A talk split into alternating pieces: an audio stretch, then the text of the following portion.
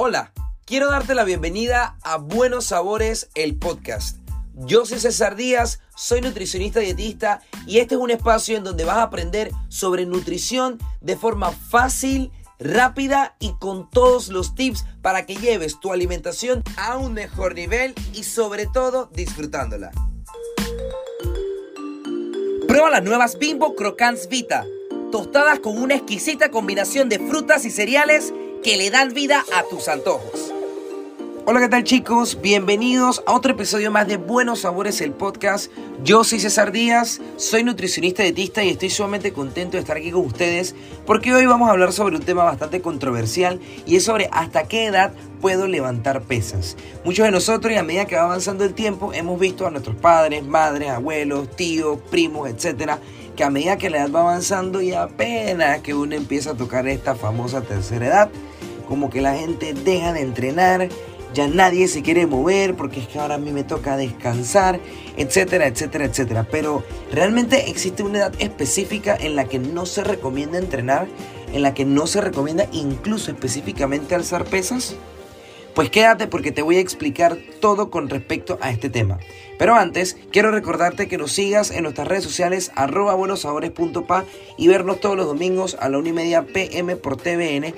Buenos Sabores, un programa completamente entretenido, dirigido para ti, con preguntas, curiosidades, datitos nutricionales, recetas rápidas y fáciles de realizar en tu casa y muchísimo más. Así que ya sabes, todos los domingos, 1 y media pm, Buenos Sabores, el programa por TVN.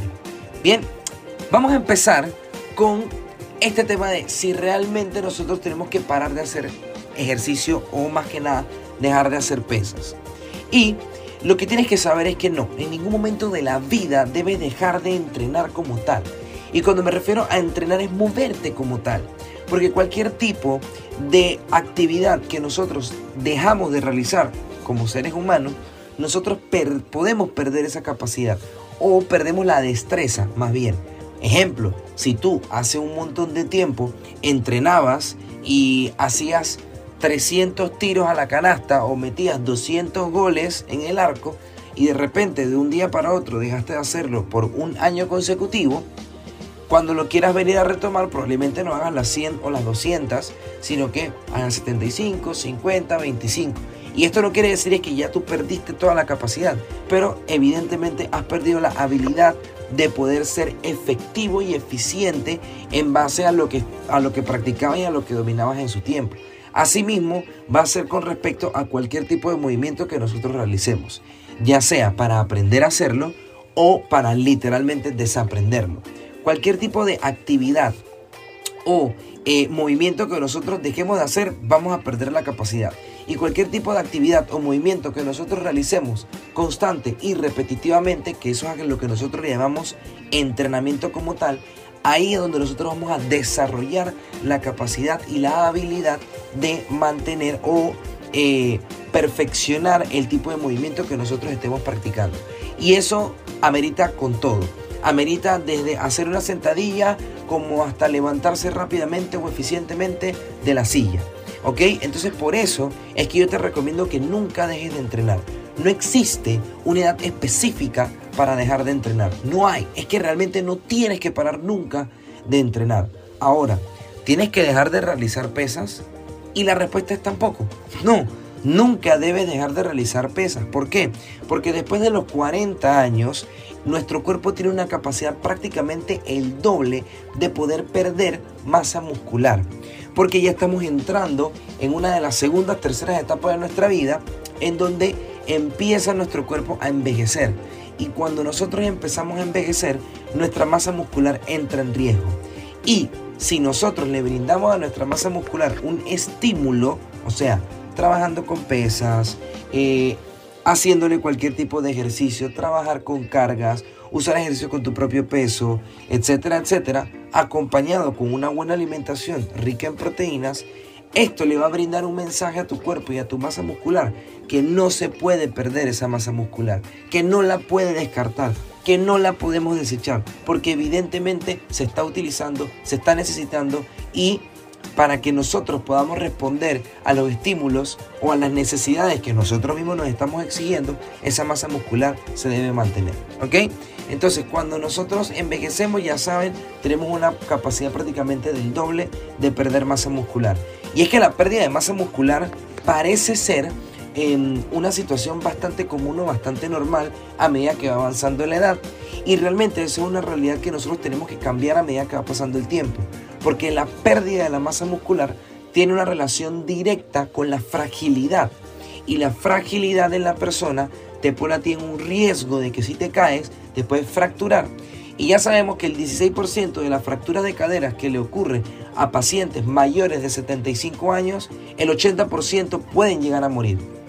Entonces es bien peligroso, ya que estos pacientes que llegan a tener fractura de cadera es porque tienen una fragilidad, por una poca capacidad de tener masa muscular y por una sarcopenia, que es una masa muscular súper baja que pone en riesgo la salud del paciente. Entonces, la masa muscular no solamente es para vernos de una forma, sino que la masa muscular literalmente es salud.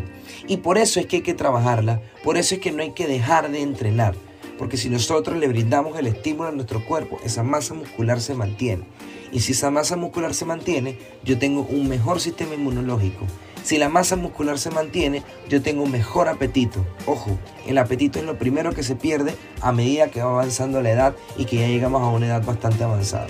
Segundo, si nosotros tenemos una buena masa muscular, obviamente nosotros vamos a tener una mayor eh, capacidad para poder mover, para poder movernos y para poder mover cargas como tal. Ejemplo, para yo poder levantarme de la silla fácilmente sin que me duela, para yo poder agacharme, para yo poder utilizar mis brazos, incluso para la protección, porque si me caigo, mi reacción, gracias a la masa muscular, puede ser un poco más rápida y puede evitar una caída, uno, dos, y también si tengo una buena cantidad de masa muscular, incluso los músculos nos pueden amortiguar un poco. O sea, hay que tener muchísimo cuidado con este tema de que a medida que va avanzando la edad, tenemos una mejor, una mayor capacidad perdón, para perder la masa muscular. Por ende, siempre tenemos que brindarle el estímulo. Ahora, bien, vamos a entrar a otro tema con respecto a realizar pesas o hacer actividad física. Pero antes, con el nuevo chorizo parrillero ahumado de Toledano, todos los días son de parrilla. Disfruta su exquisito sabor y deleita tus sentidos. ¡Pruébalas! ¿Pueden todas las personas realizar actividad física? Sí, pero si tú tienes alguna enfermedad crónica no transmisible, yo te recomiendo que acudas a tu médico y si vas a empezar a realizar actividad física, vayas acompañado de un entrenador que te guíe, un entrenador personal que te pueda monitorear cada cierto tiempo a ver cómo estás respondiendo a los estímulos para que lo hagas de manera controlada. Uno. Y dos, si eres una persona que antes hacía mucho ejercicio, ha tenido alguna lesión, dejó de entrenar y ahora va a volver a entrenar, yo te recomiendo también que vayas despacio, que primero vayas a tu médico, analices cuáles pueden ser tus limitaciones articulares, si has tenido una lesión o si tienes alguna debilidad, verifica, para que él verifique, perdón, si tienes que ir a fisioterapia, tienes que fortalecer alguna zona primero para luego entrar a un sistema de entrenamiento como tal de intensidades que vayan en aumento para entonces no tener ningún tipo de accidente o que en algún futuro realices actividad física y la lesión que tenías puedas hacerte una lesión aún mayor por la presencia de la debilidad de la zona a nivel muscular. ¿Ok? Es bien importante que esto lo sepan porque eh, muchos de nosotros cuando empezamos a ver, empezamos a leer sobre actividad física y todos los beneficios que nos puedan dar, que al final la actividad física es lo que nos va a ayudar a poder hacer los movimientos cotidianos como agacharse, cargar algo, subir algo, treparse, etc. Eh, a poder hacerlo de una manera tranquila y sin dolor y sin riesgo. Y eso no te quiero decir que nos vamos a trepar en un árbol, sino que, por ejemplo, una actividad cotidiana que puedes hacer para trepar algo es subirte una escalera. Y para eso necesitas una buena masa muscular. Si nosotros esto lo hacemos de la noche a la mañana, obviamente estamos muchísimo más propensos a sobreentrenarnos y eso es algo que tenemos que tener muchísimo cuidado o estamos eh, también incluso un riesgo de accidentarnos o eh, sufrir de algún otro tipo de lesión o desgaste, ¿ok? Es bien importante que siempre acuden a su médico, si, tienen, si no tienen, acudan a un médico para que puedan tener un médico y que constantemente eh, les dé seguimiento. Si eres una persona que va a iniciar, recomiendo que inicies eh, con un entrenador personal para que tú solito vayas viendo cuáles son los beneficios y esos efectos que te brinda realizar actividad física si nunca has realizado actividad física, ¿ok? Así que yo espero que esta información les haya gustado, que les haya servido. Si sientes que esto le puede funcionar a alguien, no dudes de compartirle este episodio, escucha los otros episodios porque aquí tenemos un montón de temas que siempre hablamos, siempre profundizamos.